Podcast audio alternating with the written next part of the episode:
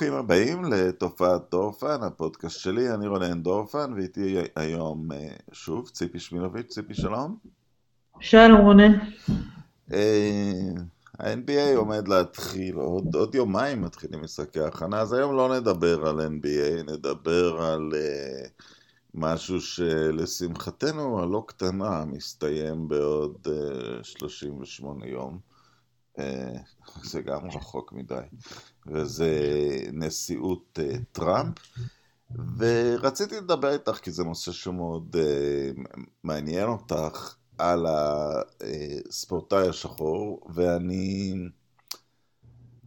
אתחיל ממשהו שכתבתי דווקא בימים האחרונים של שלטון אובמה. כשאובמה עלה לשלטון, הייתה לאיזשהו מקום להרבה אנשים, גם שחורים, תחושה של הגענו לארץ המובטחת. זאת אומרת, לא יכול להיות סימן יותר ברור לכך שהמסע שהחל מעבדות, מאוניות העבדים, מסתיים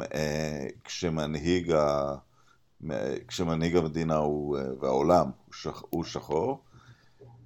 אבל דווקא, וזה דבר שמציינים אנשים גם מימין וגם משמאל בדמדומי שלטון אובמה, הספורטאי השחור הכי מתוקשר, והרבה ספורטאים שחורים כמובן התחברו לסיפור אובמה והתחילו כבר אז לדבר בנושאים חברתיים שהיו אז על הפרק, פרשת טרייבון מרטין, ואם מדברים על ה-NBA שהפיניקס סאנס מכרו לטובת האוכלוסייה ההיספנית דווקא. אבל הספורטאי השחור הפוליטי ביותר של השנה האחרונה של אובמה היה קולין קפרניק, שבעצם אמר לא הרבה השתפר בשבילנו. נדמה לי שהוא גם לא הצביע בבחירות מיד אחרי זה, ואמר שאין לו מה להצביע בבחירות. ומהבחינה הזאת שלטון טראמפ באופן מאוד מאוד אירוני גרם לשינוי הרבה יותר גדול ותודעתי אצל הספורטאים השחורים, וניצול הכוח שיש להם, שהוא בעיקרו מתחיל מכוח כלכלי.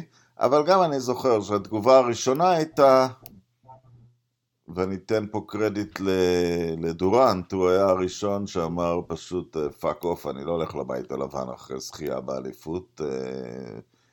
אבל התגובה הזאת בהם מאוד השתנתה.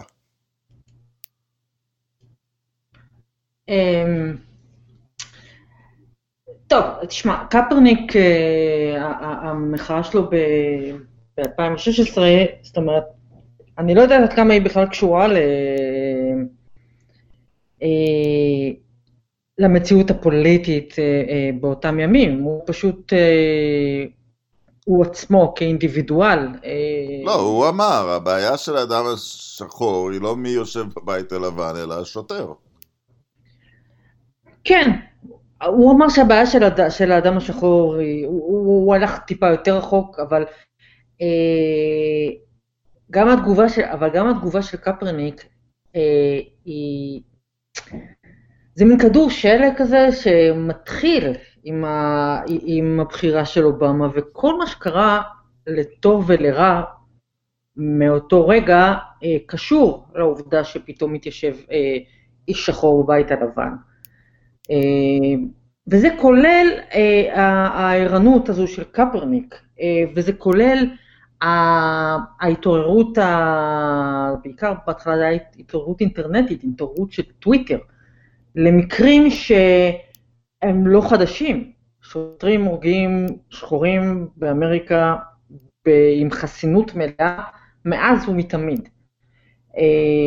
דברים שהשתנו באמת משנת 2009, 10, 11, כשנגמר נגיד ההיי שבא אחרי פתרנו את כל בעיות הגזענות, שני דברים קרו. אחד,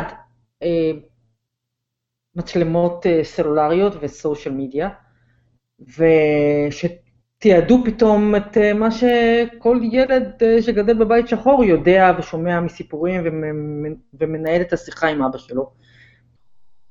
וזה הצטרף לאיזושהי תחילת התעוררות תודעתית, מחשבתית, פוליטית, אצל ספורטאים. קפרניק הוא היה הראשון, והוא גם היה אמיץ מכולם, וגם היה, הוא גם זה שהיה מוכן להקריב. אני לא יודעת, אני חושב שזה היה, הוא לא מתראיין בכלל, אבל אם הייתי יכולה לשאול אותו שאלה אחת, הייתי שואל אותו אם הוא עדיין היה עושה אותו דבר, כשהוא יודע שזה גומר את הקריירה. אני לא חושבת שהוא התחיל לכרוע ברך וחשב, לא ייתנו לי יותר לשחק פוטבול. אז זו שאלה מעניינת, אבל זה... אגב, מאוד מעניין הוא שהוא באמת, כל תקופת הבחירות, כל תקופת, מאז ג'ורג' פלויד, הוא לקח צעד הצידה, הוא לא... כמעט לא מדבר.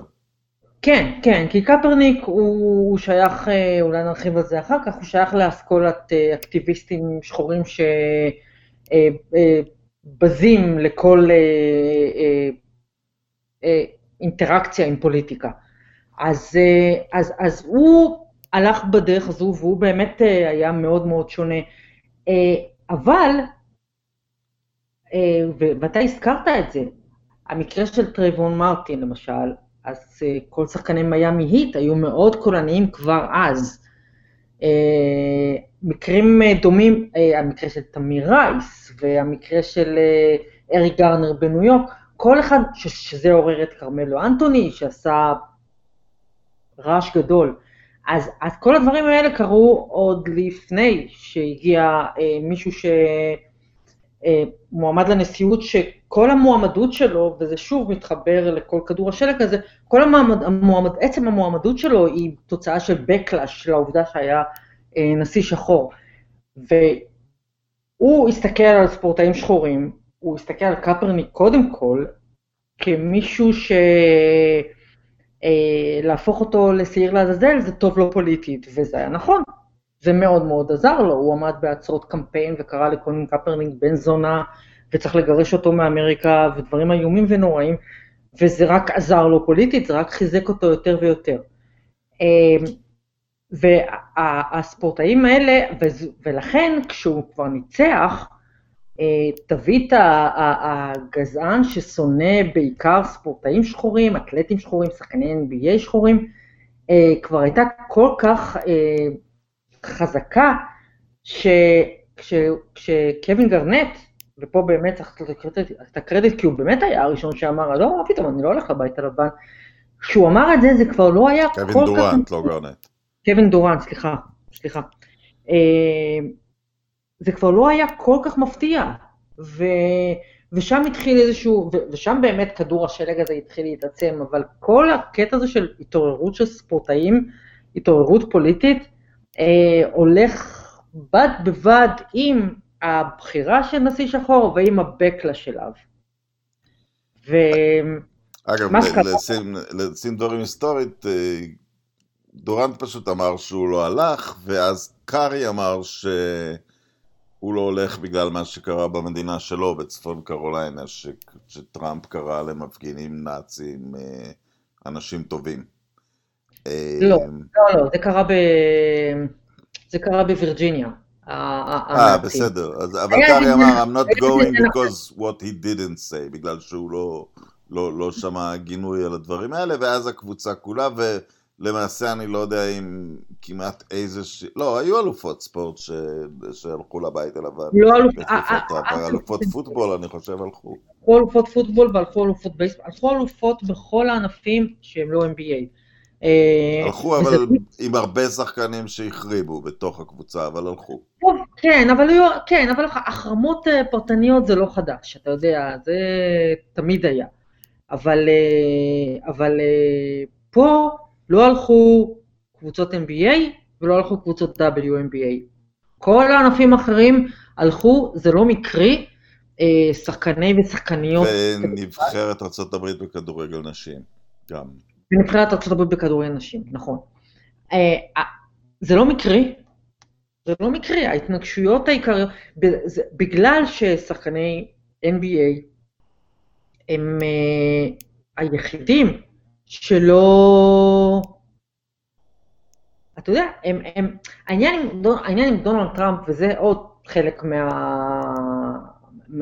מהתגלגלות הכדור הזה, העניין עם דונלד טראמפ שהוא חושב שהוא שאלף הוא רוצה שסלבריטאים יאהבו אותו, זה כל העניין שלו בחיים, הוא רוצה שאנשים, הוא נשיא ארצות הברית והוא עדיין, הוא כל כך חסר ביטחון, הוא רוצה שסלבריטאים יאהבו אותו. העובדה שמישהו כמו לברון ג'יימס לא מסתכל אפילו לכיוון שלו, זה מכאיב לו, זה מכאיב לו על אמת. וכל שחקני ה-NBA, כולם לא הסתכלו לכיוון שלו, ולאלה מצטרפים מאמנים, כולל מאמנים לבנים, כולל בעלי קבוצות. זה ארגון שלם שפשוט עמד וסירב מה את אומרת על כך ש... תראי, יש להניח בין השחקנים, הקצת שחקנים לבנים, הקצת לבנים, שחקנים שחקנים הזרים, יש להניח שיש כמה טוב. למה יש להניח? עומרי כספי. שהוא היה בגולדן סטייט, הוא אמר שהוא מאוד מעריך את הצעד הזה, אבל עכשיו הוא חזר לישראל, והוא תומך גדול של נתניהו, וגם של נתניהו הצעיר, ואני מעריך שהוא לא כזה ביקורתי כלפי טראמפ. אז הנה, סתמו את פיו, כשהוא היה שחקן NBA. את חושבת שיש הרבה מקרים כאלה, או שזה בכלל לגיטימי שהארגון כארגון, כן, אני לא יודע מה האחוז, אבל יש איזה אחוזון גדול יותר, את יודעת, משהו בין 0 ל-20, בוא נגיד, שכן נניח היה מצביע טראמפ. כן.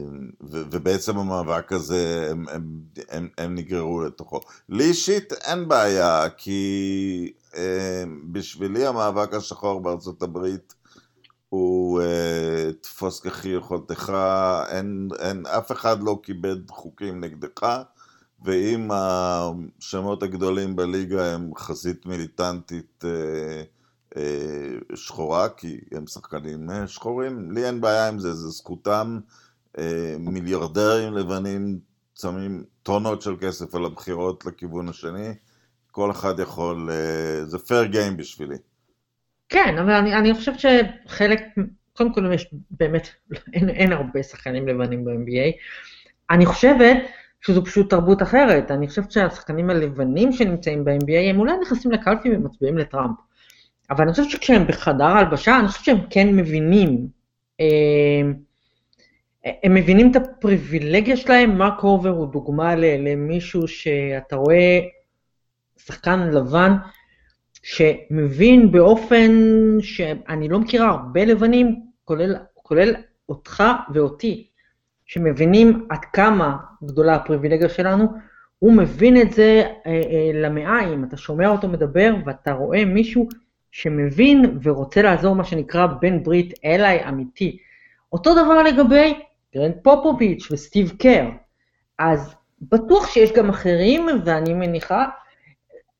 מניחה שהם לא אומרים הרבה, כי אתה רוצה להיות בסדר בחדר ההלבשה, אבל אתה יודע, מה שנקרא, it is what it is, אני מניחה שזה הפוך במקומות אחרים, אתה הולך להוקי קרח, וזה משחק לבן לגמרי, ושם אף אחד לא קרא בערך, ושם אף אחד... לזכותם הם כן, שהיה את המקרה אחרי ג'ורג' פלויד עם ג'ייקוב בלייק, הם גם הפסיקו ליום אחד כהסתרות בועה שלהם. נכון, כי כולם הפסיקו וכו', ואני לא דורשת מהם לעשות את... אסור לדרוש מאנשים, אתה יודע, כל אחד זה באמת עניין מצפוני לגמרי, אבל כמו שאי אפשר לכפות על אף אחד לכרוע ברך, או להסכים עם כל המחאה הזו, להגיד לספורטאים שחורים, אתם מרוויחים המון כסף, תשתקו ותקדררו, לא. וברגע שמישהו אמר, ברגע שאמרו לברון ג'יימס תשתוק ותקדרר, שם נשרף לו איזה פיוז. כלומר, היו עוד כמה סיבות שהפכו את לברון למישהו שהוא תמיד היה מעורב, אבל לא, אתה יודע, לא שם דברים על הוא לא נכנס לזה באופנים שהוא נכנס אליהם בשנה האחרונה, אבל ברגע שאמרו לו, תשתוק ותקדרר, יכולת לראות איך שנשרף לו הפיוז, ומאותו רגע הוא לא שתק לשנייה. אני אגיד לך משהו שבעיניי לברון הציק להרבה אנשים דווקא מהזרם המרכזי. זה קצת מזכיר לי את האנשים שקרי לא מרגש אותם, אייברסון מרגש אותם. יש להם איזו דמות של שחור שחייב לגדול בבית בלי ביוב ובלי מים זורמים, ולהגיע משם.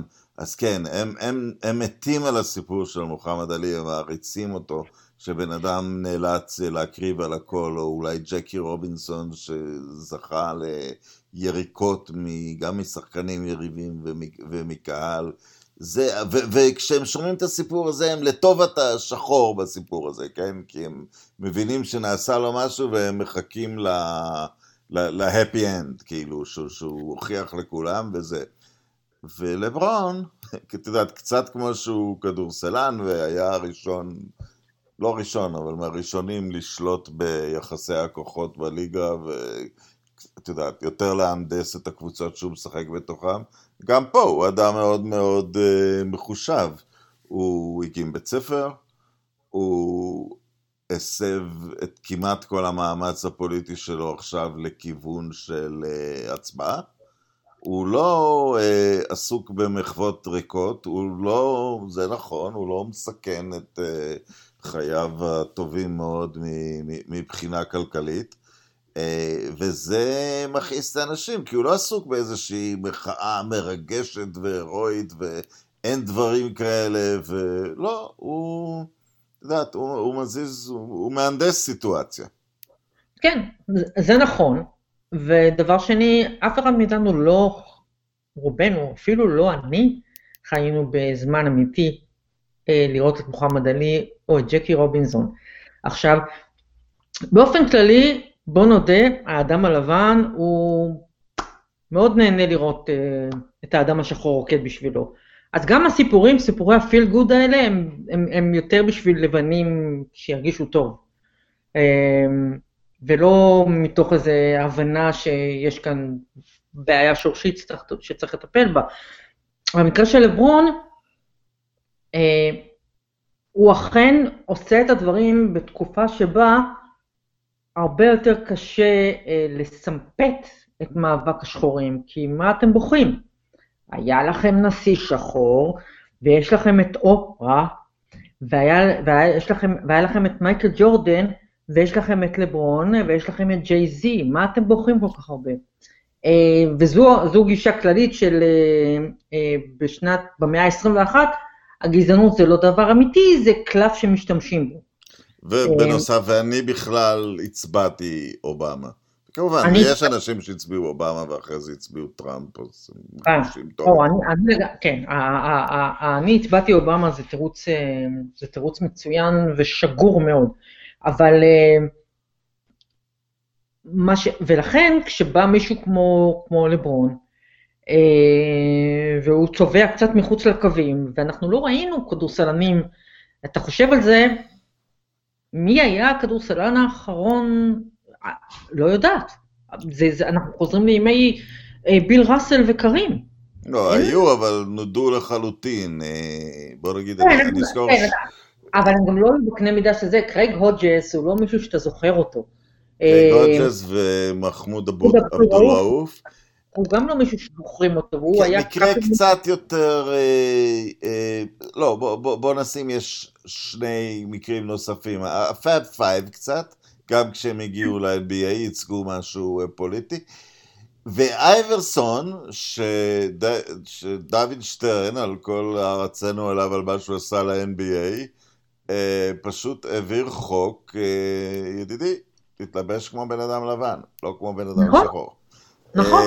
ואז, אבל את יודעת, אז אייברסון בחה נגד זה, והיו לאייברסון גם אספקטים בעייתיים בחיי המשפחה שלו, ואת יודעת, את זוכרת, הוא עמד למשפט על אלימות במשפחה, אז זה לא, אבל הנקודה במחאה של אייברסון, זאת אומרת, מה הוא רצה להשיג? שיתנו לו ללכת עם רסטות וללבוש גורמטים ולא להתאמן? כן, בדיוק, בדיוק, בדיוק. זאת אומרת את זה? פרקטיס! בדיוק, פרקטיס. זה מחאה שאתה יודע, אנחנו מאוד אוהבים את אייברסון, אבל זאת גם מחאה אנוכית לגמרי, זה היה רק לעצמו. העניין המעניין בעיניי, שדווקא עם זה הרבה אנשים הזדהו, כי הם אומרים, אנחנו צופים ב-NBA, שזה הצגה של שחורים, למה מונעים מאיתנו, יש פה שחור הכי גזעי שיש, אנחנו מנסים לעשות אותו לבן, אנחנו אוהבים אותו ככה. הוא בא מהכי, הכי, הכי, הכי מהזבל, וזה שחור כזה שאם אנחנו רואים ברחוב, אנחנו נעבור לצד השני, למדרכה מצד שני, כי אנחנו מתים מפחד ממנו, אבל על המגרש, אין דברים כאלה. תנו לו שרקוד בשבילנו, בשביל מה אנחנו משלמים כסף. ואז, אבל לברון, ובגלל זה, זו אחת הסיבות שבגללם אני כל כך אוהבת אותו, לברון הוא דוגמה קלאסית של מישהו שממש, twice is good for half the credit, אתה מסתכל עליו, הוא השחור כפי שאמריקה הלבנה אומרת שהיא רוצה, בעל מסור, אבא נהדר, בנה את עצמו מאפס, אתה יודע, זה הכל ערכים קונסרבטיביים. תורם לבתי ספר, כן. הכל ערכים קונסרבטיביים, הוא עשה, בנה את עצמו לבד, דווקא. אתה אפילו רואה שבעולם חסר גזענות שהוא היה רפובליקני, יש מצב. יש מצב, אתה יודע, אתה מסתכל עליו, הוא החלום האמריקאי, אתם רוצים שזה מה שהוא יהיה, זה מה שאתם רואים כל הזמן. אז יש אחד כזה, ולא, והשנאה אליו היא יוקדת, וזה לא יכול להיות, זה לא קשור לאדם שהוא, כי אתה יודע, הוא רק לבן אדם, זה בוודאי לא קשור לכדורסלן שהוא, זה לא קשור לצורה שהוא בא הוא מתנהג, או לצורה שבה הוא עובד כל חייו, אז למה זה בדיוק קשור? לזה שהוא נלחם כדי שלא יהרגו שחורים ברחוב, לזה שהוא יודע שהבן שלו, שהוא עכשיו בן 17, 18, כל פעם שהוא יוצא מהבית, הוא בסכנה. זה שהוא הבן של לברון ג'יימס לא מבטיח לו שום דבר. הבן של מייקל ג'ורדן נעצר בלוס וגאס, כי הוא צעק במסעדה. זה עילה למעצר לילד שיש לו הכל. והדבר הקטן הזה יכול היה להיגמר רע מאוד, המעצר הזה של 2 שניות. ויש כל כך הרבה דוגמאות של שחקני NBA, כל אחד עבר משהו שהיה יכול להיגמר רע מאוד. אז הם החליטו... את יודעת מה אתה מעיד מזה, כי תכף נגיע לסיפור של ג'ורג' פלויד, את יודעת מה הדבר הכי... מזעזע בסיפור ג'ורג' פלויד בעיניי, שאם ג'ורג' פלויד היה חזק מספיק כדי להציל את עצמו, הוא היה היום בכלא ל-20 שנה על תקיפת שוטר. לגמרי, הוא היה היום בכלא ל-20 שנה על תקיפת שוטר, כן. אז האינטראקציה עם שוטר היא lose-lose situation. וג'ורג' פלויד הוא היה בחור חזק מאוד, איש גדול. כן, שיחק פוטבול אפילו בתיכונים. אבל אתה יודע, גם כל אדם שאתה יודע, שמים לו בערך על הצוואר יותר מ8 דקות, אתה לא יוצא מזה. אז, אבל אם חוזרים ללברון, הוא מוביל את זה כי הוא לברון ג'יימס, אבל הוא בשום אופן לא לבד, זה דור שלם של שחקני NBA, שמבין, אני חושבת לו פעם הראשונה, כקולקטיב, הם הבינו את הכוח שיש להם. עכשיו, בעוד שאת יודעת, קיבלתי בסביעות רצון מסוימת את תוצאות הבחירות, אני חייב להגיד שמשהו מציק לי, אני רואה מצב שאם לא הייתה קורונה, שהנשיא הנוכחי היה מנצח בגלל הכלכלה, ואם לא הייתה קורונה גם לא הייתה את בועת ה-NBA, שאני חושב זה... הכניסו את כולם לקיבוץ, ומה עושים בקיבוץ? מדברים אידיאולוגיה לתוך הלילה, סביב המדורה. כן, אבל אתה יודע, אי אפשר, אתה יודע, החיים הם מה שקורה בחיים.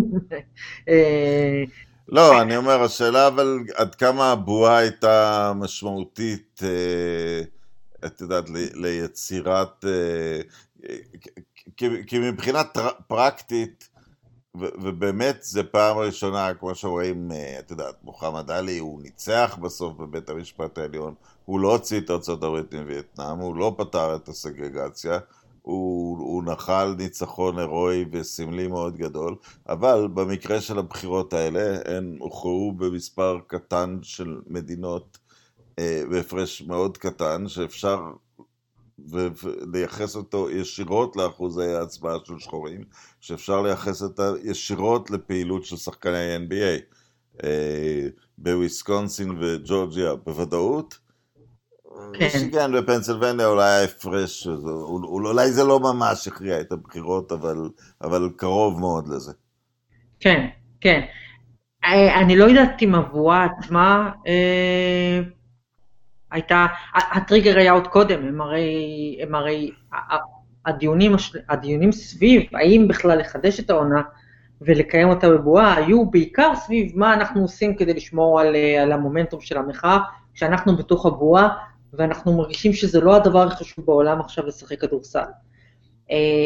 שוב, אז הם עשו את מה שהם תכננו, הם קראו בערך בהמנון, והיה, אתה יודע, המון יחץ סביב זה וכו' וכו'.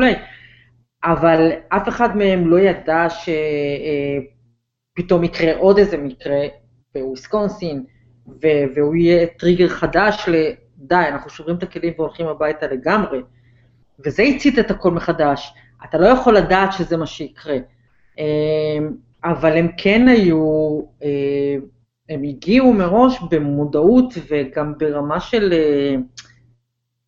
בכעס שהוא על סף פיצוץ, שברגע שהגיע עוד מקרה כזה, אז באמת הם התפוצצו, ואז גם לא יכולת להתווכח, ולא יכולת להגיד, מה אתם עושים? היה ברור שאם יקרה עוד משהו, הם התפוצצו, והם היו בדרך ללכת הביתה. אבל אם הם היו הולכים, אני חושבת שאם היו הולכים הביתה, באמצע הבועה, זו הייתה טעות. כי אז, אתה פשוט, אוקיי, אנחנו שוברים את הכלים והולכים הביתה, ועכשיו מה? מצד שני, בהחלטה שלהם להישאר, הם הצליחו להוציא כל מיני הבטחות מהליגה, כולל הפיכת אולמות של קבוצות למרכזי הצבעה, שזה היה מאוד משמעותי בעולם של אטלנטה. הציבו שם עשרות קלפיות, והניצחון באטלנטה הוא לגמרי תוצאה של, בג'ורג'יה הוא לגמרי תוצאה של הצבעת שחורים באטלנטה ספציפית, שם זה היה מאוד משמעותי, הם הצליחו להוציא הבטחות מעוד הרבה מאוד מקומות אחרים, היה מקום אחד, הם הצליחו לסגור בפלורידה, הם אמורים היו להקים קלפיות באצטדיון של מייאמי, ושם המשל הרפובליקני הטיל וטו, ואמר לא, אבל בעיקרון הם הצליחו להוציא את זה, הם הצליחו להוציא התחייבויות, להשקעה בעסקים שחורים, וכו' וכו' וכו', וזה יחזיר אותם. עכשיו, הם היו על סף ללכת הביתה, בשנייה לפני שהם הלכו הביתה, וזה קצת סוגר לנו את המעגל, הם פשוט הרימו טלפון, לנשיא השחור הראשון, שבמקרה הוא חובב כדורסל גדול, ובמקרה הוא חבר טוב שלהם, והם יכולים להתקשר אליו ב-12 בלילה ולהתייעץ איתו. והוא אמר להם, אם אתם הולכים הביתה, אז יהיה פה רעש ליום, יומיים, וזהו. אבל במצב שאתם עכשיו, יש לכם leverage, תנצלו אותו, תוציאו הבטחות, וההחלטה שלהם ללכת במסלול הזה, היא השינוי הגדול שאתה רואה בדור הזה, שהוא מבין שהוא יכול למנף את הכוח שלו להישגים פוליטיים קונקרטיים, לא רק למחאה מסביב, ולא רק לג'סטות סמליות שהן מאוד מאוד יפות, אבל כל מה שהן מצליחות לעשות זה לעורר מודעות. השאלה היא מה אתה עושה אחרי שעוררת מודעות, כי אם הגזענות היא מערכתית, את השינויים אתה צריך לעשות בתוך המערכת. כדי לעשות שינויים בתוך המערכת, אתה צריך להיכנס לעולם הפוליטי, וזה כבר עולם מלוכלך, וזה עולם של פשרות, וזה עולם לא נעים, ואז אתה כבר לא אקטיביסט, אתה כבר פוליטיקאי. ולברון, בהיותו פוליטיקאי, כל חייו הוא היה פוליטיקאי, וזה אמרת קודם, הוא מחושב, הוא יודע מה הוא עושה, הוא יודע מה הוא אומר. לא, וזה לא הפופולריות של שיטה, כי באופן אירוני, הרפובליקנים ניצחו, וגם בהפרש מכובד את אוהיו, שהוא בא משם, ובקליפורניה היא לא מדינה שנמצאת במשחק, אי אפשר להיחס לו שום דבר שם. זה לא על הפופולריות שלו, זה על יכולת הארגון שלו. לא, זה בוודאי לא על הפופולריות שלו, אין גם דבר כזה, אדם אחד לא לא יכול לגרום למדינה להשפיע. לא, אני רוצה לחדד את זה, כי אפילו, כמובן שהיה מי שלאג לו על זה בזמנו, בבחירות הקודמות הוא ניסה לעבוד חזק באוהיו, ואוהיו הפסדה בפרש קטן, אבל אולי גם לברון למד מזה, לא הולכים להצביע בשבילי, בשביל הג'אמפ שוט שלי, אף אוהד שאוהב אותי לבן, או לא הולך להצביע בגלל זה. ובבחירות האלה, הוא לא, בשום שלב הוא לא, אתה יודע, פרסם איזה וידאו רשמי של I'm endorsing Joe Biden. הוא עשה את הכל מסביב בשביל לגרום לאנשים ללכת להצביע, אבל הוא כן לקח צעד אחורה בכל מה שקשור להתעסקות ישירה ספציפית עם המועמד, מה גם שהם מבינים ש... וזה משהו שגם קפרניק בסופו של דבר די הבין, הבעיה היא במערכת, מי שנמצא בבית הלבן יכול ללכת ימינה או שמאלה, אבל הבעיה היא במערכת, והדרך היחידה לשנות דברים במערכת היא ללחוץ מבחוץ, אבל מגיע שלב שבו אתה יודע, אתה בוחר, אתה מצביע למישהו שקודם כל נתחיל מזה שהוא לא שונא אותך רק בגלל צבע העור שלך, ונמשיך בזה ש... הוא מבין שאתה עזרת לו לנצח, ועכשיו כשהוא יושב בבית הלבן, הוא צריך to deliver, הוא לא יכול להתעלם. וזו פוליטיקה, ואלה דברים שרוב האקטיביסטים לא רוצים לגעת בהם. ולברון וקריס פול, שהוא עוד מנהיג רציני מאוד בתוך הארגון הזה, הם כן מבינים את הקטע של הפוליטיקה, והם כן מוכנים להיכנס לזה. כן, הם מוכנים להיות, את יודעת, הם מוכנים שכסף ישחק בתוך המשחק האמריקאי, כי יש להם אותו. אני רוצה ללכת נחצה את השלולית לכיוון אירופה, ומקרה ג'ורג' פלויד, היה מאוד טראומטי פה, ואני חייב לציין בכל שכבות החברה. המקרה הזה הוא ביזה את ארצות הברית, היו הפגנות מול שגרירויות אמריקאיות, והכדורגל הגיב במהירות בקבלת מחוות קריאת הברך של כל השחקנים. No place for racism הייתה סיסמה, זה לא יוחס ספציפית לאנשים שחורים, אבל כל זה קרה באצטדיונים בלי קהל. השבוע חזר הקהל בבריטניה, וכבר הקהל הראשון של... אגב, אפילו כשהאצטדיונים היו סגורים, באחד המשחקים באיזשהו מטס או עדי ברנלי, שזה לצורך העניין אזור לבן, לא עשיר, ברקסיטאי, בחרו בשלט של White Light Matters, ועכשיו בשבת האחרונה אוהדי וסטהאם וגם אוהדי מילוול, שזה עוד אזור די גזעני של לונדון, מחו נגד ההזדהות הזאת, אבל בניגוד לארצות הברית, את יודעת, מתי מחאה מפסיקה? את יודעת, השחור האמריקאי יכול להגיד, אוקיי, אני לא מפסיק בגלל שהמטרה שלי הייתה שג'ו ביידן ינצח, אבל אני נותן לביידן תקופת חסד. אני עכשיו שנה, את חושבת שהמחאות יפסיקו? לא, אני לא חושבת שהם יפסיקו, אני חושבת שמדובר בתנועה שהיא, תראה, כבר לא יהיו מצעדים של מיליוני אנשים כל יום ברחובות, אבל מדובר בתנועה שהיא כבר...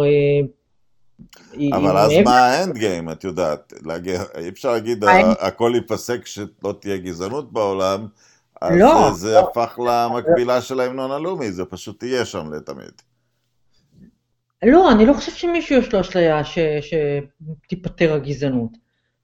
המטרה היא, כשמדובר ספציפית באלימות שוטרים, היא כמובן לשנות את המערכת, ויש כל מיני, אנחנו יכולים להיכנס לכל מיני פרטים של חוזים עם איגודי שוטרים, שמגנים עליהם מכל אשמה ומכל המידה, הם תמיד חפים מפשע. יש כל כך הרבה, ויש כבר דברים ששונו. אתה יודע, השיטה הזו של להיכנס לבית בלי לדפוק בדלת, אי אפשר יותר לעשות את זה.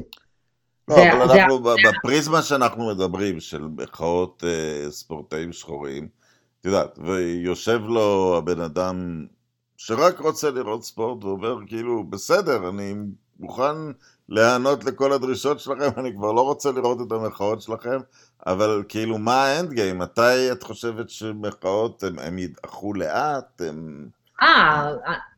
אני לא חושב שאנחנו נראה, את יודעת, אני לא חושב שאנחנו נראה שוב קריאות בערך מאורגנות, כמו בבועה, או דברים שכאלה. אני חושב שאנחנו נחזור לראות ליגה רגילה, בלי קהל, עד שיקרה עוד משהו. הרי זה טיבו של העולם הזה, יקרה עוד משהו, ואז אנשים יתעוררו. אבל אני אגיד לך מה כן יקרה, אני חושבת שאיפשהו, אני לא יודעת, זה תלוי במגפה, אבל איפשהו ב-100-150 הימים הראשונים של ביידן, הלוס אנג'לס לייקרס יהיו בבית הלבן, ואלה, הדברים הקטנים האלה השתנו במהירות, הדברים הסמליים, אבל הם ימשיכו לדחוף לשינויים אמיתיים, לשינויים מערכתיים, הרי המחאות הם, שוב, אנחנו חוזרים לזה, המחאה בסופו של דבר צריכה להוביל לשינויים קונקרטיים, אחרת היא סתם משהו שמצטלם יפה. מה שמעניין, שלשום באירופה, שופט רומני נבער, והוא נתפס בקשר, אומר לשופט הראשי, צריך להרחיק את השחור הזה שעושה בלגן על הספסל, אם הוא קצת היה מתעמק בהיסטוריה של הכדורגל, אם אני לא טועה, השחקן הזה שיחק במונדיאל אפילו, כשהוא היה שחקן עדיין, והמשחק הופסק, הוא התקיים למחרת, גם זה מעניין, כי קבוצה טורקית ירדה מהמגרס, היה שחקן שלה, יחד עם קבוצה אפילו שנתמכת על ידי ארדואן, וכמובן שחקני פריס סן ז'רמן ירדו, אבל כן, השופטים חונכו, המשחק חודש למחרת בלי, עם שופטים אחרים, אבל בנקודה הזאת, את יודעת, אז אנחנו פה לא עוסקים, באירופה אין בעיה סיסטמית, יש בעיה סיסטמית של משטרה עם שחורים, אבל היא, לשמחתנו, 2% מארצות הברית. אנשים לא נרצחים בגלל, אנשים לא נרצחים כי הם לבשו קפוצ'ון. כן, רואים את זה בדוגמה של יאניס. יאניס מדבר הרבה על שהוא היה רעב כילד, אבל הוא לא היה צריך לפחוד מהמשטרה באתונה. אז לא, אז אני פשוט שואל, את יודעת, אנשים עשו את זה כהזדהות עם המחאה האמריקאית, וכמובן נתנו לזה איזושהי אינטרפטציה אירופית, ועכשיו אני חש טיפה שאת יודעת, זה משהו שלא כל כך ברור איך מסיימים אותו, כי אם לא מסיימים אותו, אז באמת תעלה שאלה לגיטימית, שלא העוול היחיד בעולם, אמרתי שמשטרה לא מתאכזרת לשחורים באירופה, אבל בתוך אירופה משטרה מתאכזרת למיליון, פה לבסקים, שם להונגרים ברומניה, או את יודעת, יש המון מתחת לפני השטח, וכאילו יש פה סיטואציה שיש מחאה שמזוהה רק עם קבוצה אחת. כן, אבל קשה לעשות, נכון שמה שקרה עם ג'ורג' פלויד הפך למין תנועה עולמית כזו, אבל אי אפשר לעשות השוואות בין מחאת ספורטאים באמריקה למחאת ספורטאים בכל מקום אחר. ספורטאים השחורים באמריקה, הם מוחים על הבעיה שלהם. שהיא... לא, אבל השאלה היא איפה את על מחאות בכלל בספורט הבינלאומי, תהיה אולימפיאדה בקיץ, ואם מותר, ואם שחקניות נבחרת ארצות הברית מתכוונות לקרוע ברך, אז שחקניות של נבחרת אחרת עשויות לרצות לקרוע ברך בגלל איזושהי בעיה פוליטית, שכל בעיה שהיא, שבמהומות בתאילנד, אתה יודע, יש בעיות בעולם. לי אין שום בעיה. אנשים, ספורטאים שיש להם פלטפורמה כזו, יש להם חובה להשתמש בה. אתה יודע, כשאתה נמצא באולימפיאדה, אז אתה תחת הוראות של הוועד האולימפי של המדינה שלך. הבעיה בעיניי היא כזאת, ונגיד את זה אולי לסיום. אני בעד באופן עקרוני, אבל... יהיו ספורטאים שאו מלחץ פנימי או מאמונה אמיתית שלהם יבואו עם מחאות, בעצם הם יצגו את המדינה שלהם. את יודעת, יכולים להחליט ספורטאי הרבה מדינות ערביות, למרות אביב קצר שיש לנו עם כמה מהן, שהן כולם מוחות. בעצם מה ההבדל בין ה... ספורטאי האיראני שלא מוכן להילחם בג'ודוקה הישראלי? בסדר, אנחנו אומרים הממשלה שלו הכריחה אותו, וזה באמת נחשף.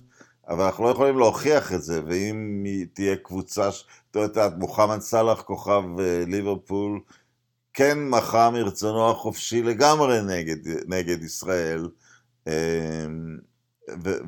וזה עלול להביא אירוע כמו האולימפיאדה, בגלל הגודל שלו, ומספר הבעיות הפוליטיות שקיימות בעולם, ממש ממש אל הסוף. לא, אני לא חושבת, כי אם אתה מחליט, יש חוק, אתה לא רוצה להתמודד נגד ישראלי, אז הפסדת, ואתה הולך הביתה, ואם אתה חושב שזו המחאה שלך, וזה היה שווה, אז אתה יודע, תהיה בריא. אבל התנועה האולימפית הייתה שם פעם, והגיעה כמעט אל סף פירוק. כולם זוכרים את המחאה במקסיקו של קרלוס וסמית, נגד אפליה שחור. שזו הבחנה מעניינת, הם מחו נגד משהו במדינה שלהם. והצ'כוסלובקים, אותה אולימפיאדה, 68, מחו נגד הפלישה הסובייטית שהייתה באותה שנה לצ'כוסלובקיה, אבל מה, התחילו למחות נגד מדינות אחרות, וזה סתם, זה יחזיר את הספורט להיות כלי מלחמה. אין לי תשובה לדבר הזה, אבל אני רק אציין שאני חושש. לא, אני לא יודעת, אני חושבת שאנחנו חוששים מדי. אני חושבת שרוב הספורטאים שמגיעים לאולימפיאדה, 98% מהם, לא התעסקו בדברים האלה. אתה עובד 4 שנים כדי להגיע לאולימפיאדה. אתה לא עשיר במיוחד במקרה הזה. בדיוק, רוב האנשים בחברה האלה, באמת, הם לא... זה יש להם 2-3 הזדמנויות בקריירה להיות על במה שכולם רואים, הם מתכוננים לזה 4 שנים, ומראש הם עושים כדי לייצג את המדינה שלהם, ואני לא חושבת שאנחנו צריכים לדאוג דאגה מיוחדת או מוגזמת מזה. אגב, שחקני נבחרת ארצות הברית בכדורסל שיגיעו לאולימפיאדה ויהיו כולם שחקני NBA, אתה יודע, הם יכולים מצד אחד לחרוע ברך, ומצד שני הם יביאו לארצות הברית מדליית זהב. אז אני לא... אם הם יקראו בערך על פי החוקים הנוכחיים, הם מורחקים, על ידי התנועה האולימפית. אוקיי, אז יש חוקים, אז הנה הפתרון, יש חוקים, ואם מישהו מוכן לשבור את החוקים ולקחת את הסיכון שהוא הולך הביתה, או יש דרך, לא רק חוקים של התנועה האולימפית, יש חוקים מקומיים של ועדים אולימפיים, של התאחדויות. מייגן רפינום קרה בערך עד שאסרו עליה, אז אתה יודע, אז... אני לא חושב שזו הבעיה, הלוואי שהבעיה שלנו תהיה מודעות פוליטית מוגזמת של ספורטאים. זה שהקהל יש לו בעיה אחרת, ושים לב שאנשים שבדרך כלל יש להם בעיה עם המחאות האלה, זה אנשים לבנים שחייהם טובים. אני יושב לראות ספורט, אני לא רוצה את כל הדבר הזה. אתה לא רוצה, אתה לא צריך להסתכל על זה. תלך להכין קפה, תחזור כשהמשחק יתחיל. אתה לא חייב, אבל אתה לא יכול להגיד לאדם בוגר, עצמאי, מחשבה חופשית, שהוא לא יכול להביע את דעתו הפוליטית, רק כי הוא כדורסלן מפורסם שמבדר אותך. לא? אוקיי. היה יותר מעניין מכרגיל, לא רוצה להגיד שהיה כרגיל מעניין, היה יותר מעניין מכרגיל, אני מקווה שה... זה לא קשה לנמוך שלנו, הרף הוא באמת... הרף הוא נמוך מאוד. הרף כל כך נמוך, רונן. עוד מעט נחזור ל-NBA, אני בקושי יודע מה זה השלוש שניות, תאמיני לי. כן, כן, כן. בוא נאמר שאנחנו, אני חושבת שהטנקינג הוא... אחד השמות המוצלחים ביותר שנמצאו אי פעם. הפודקאסט הזה הוא לא מסדרת טנקינג, הוא מסדרת תופעת האופן, אז אנחנו לא זה. אבל בכל אופן אני רוצה להודות למאזינים, ולברך אותם על האוטו החדש שהם קנו, את שניהם. אז יאללה, להתראות. להתראות, ביי.